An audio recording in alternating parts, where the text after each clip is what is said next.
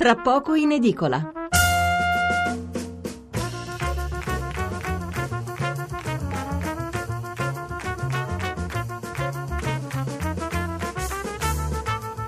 Mezzanotte 27 minuti e 10 secondi, buonasera da Stefano Mensurati e benvenuti all'ascolto di Tra poco in edicola, la rassegna stampa notturna di Radio 1. 800 050 001 il numero verde per intervenire in diretta, 335 699 2949 il numero per mandarci un sms. L'economia con il braccio di ferro secondo alcuni o il gioco delle parti secondo altri tra il ministro dell'economia Tria che vuole contenere il deficit e i due vice premier che invece vogliono aumentare la spesa per finanziare eh, tutti gli impegni assunti in campagna elettorale, dalla flat tax al reddito di cittadinanza alla revisione della legge Fornero. E questa è l'apertura di tutti i principali quotidiani e ve ne darò conto fra pochissimo. L'argomento però lo approfondiremo domani sera dopo il Consiglio dei Ministri, quando si saprà davvero cosa avranno deciso.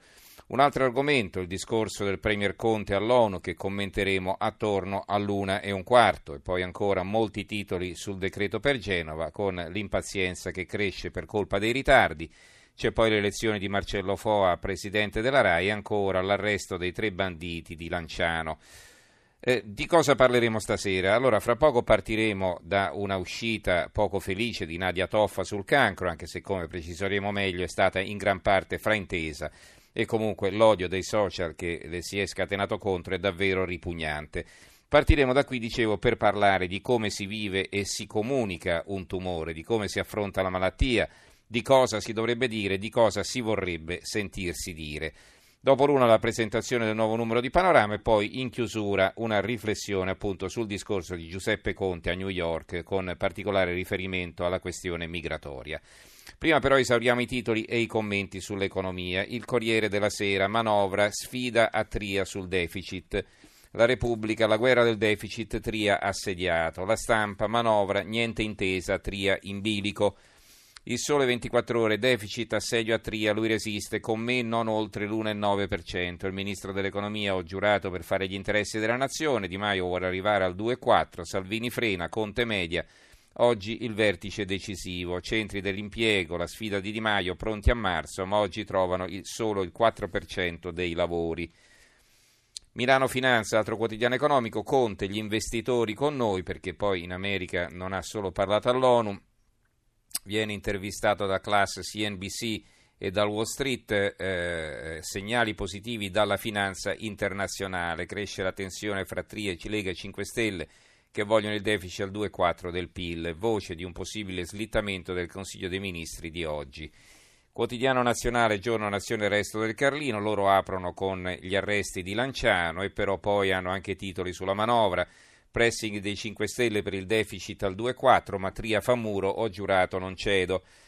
Reddito di cittadinanza, salasso da 10 miliardi, ci potremmo assumere quasi 50.000 poliziotti. Assistenzialismo o sicurezza? È il titolo di un commento che troverete a pagina 5. Eh, il messaggero, deficit al 2,4, intesa 5 Stelle Lega, Tria in bilico, non sfascio i conti. Il giornale, anche qui l'apertura, rischio bancarotta.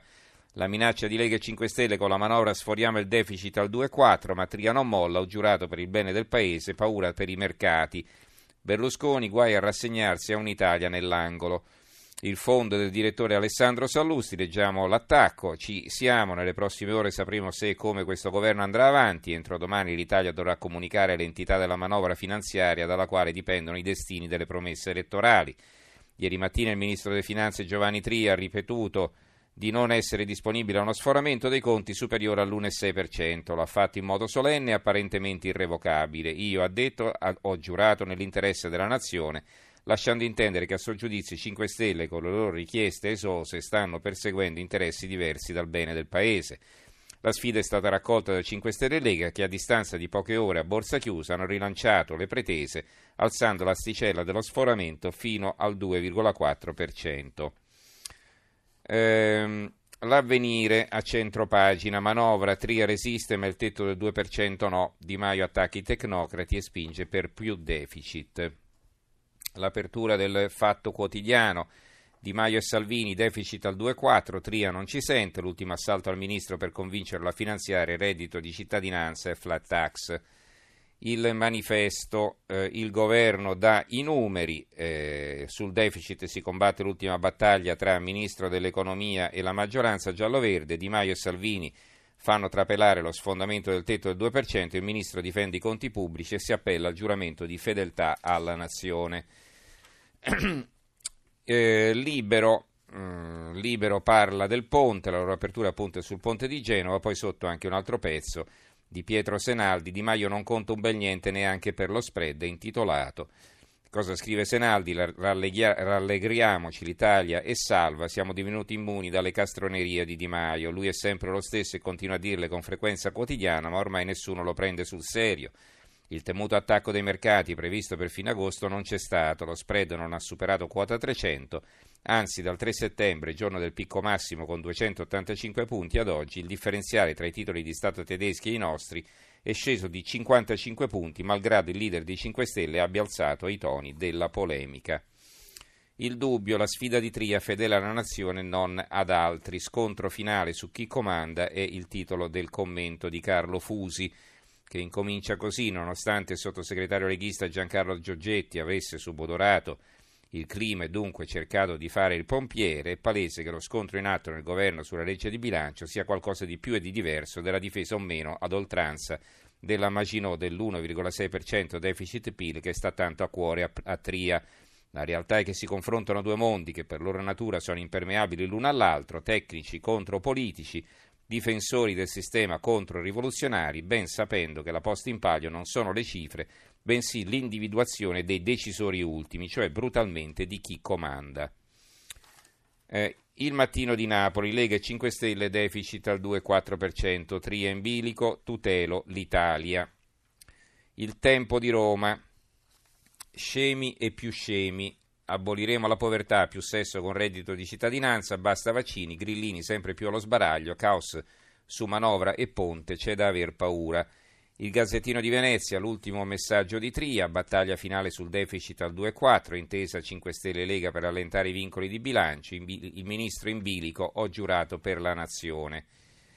Eh, di Maio via i tecnocrati, Salvini no a gesti eclatanti. Il secolo XIX manovra, Tria non cede e ora può lasciare, ho giurato di fare il bene della nazione. La libertà di Piacenza, noi il debito e le generazioni future è il pezzo firmato da Emanuele Vendramini che insegna eh, management pubblico all'Università Cattolica di Milano. L'enorme debito pubblico del nostro Paese ha un'implicazione molto chiara e non propriamente positiva, scrive Vendramini. Le generazioni passate, i governi passati hanno indebitato le generazioni future. In altre parole, gli italiani hanno preso in prestito la ricchezza delle giovani generazioni vivendo con risorse non proprie. In nessuna famiglia i genitori avrebbero fatto qualcosa del genere, tuttavia i dati sulla continua crescita del debito indicano che questo fenomeno di impoverimento delle giovani generazioni sta continuando. Come porre freno, come rimediare, come evitare di continuare a rubare il futuro ai giovani? La risposta quasi ovvia sarebbe una progressiva riduzione del debito, come una famiglia che si accorge di essere stata poco accorta e inizia a fare di conto per evitare problemi seri. Il problema vero è che da più parti si avvertono invece auspici verso un incremento del deficit, di fatto finanziato col debito. È il welfare attivo che fa la differenza, infine il commento di Enrico Marelli sul giornale di Brescia su, a proposito del reddito di cittadinanza. Allora,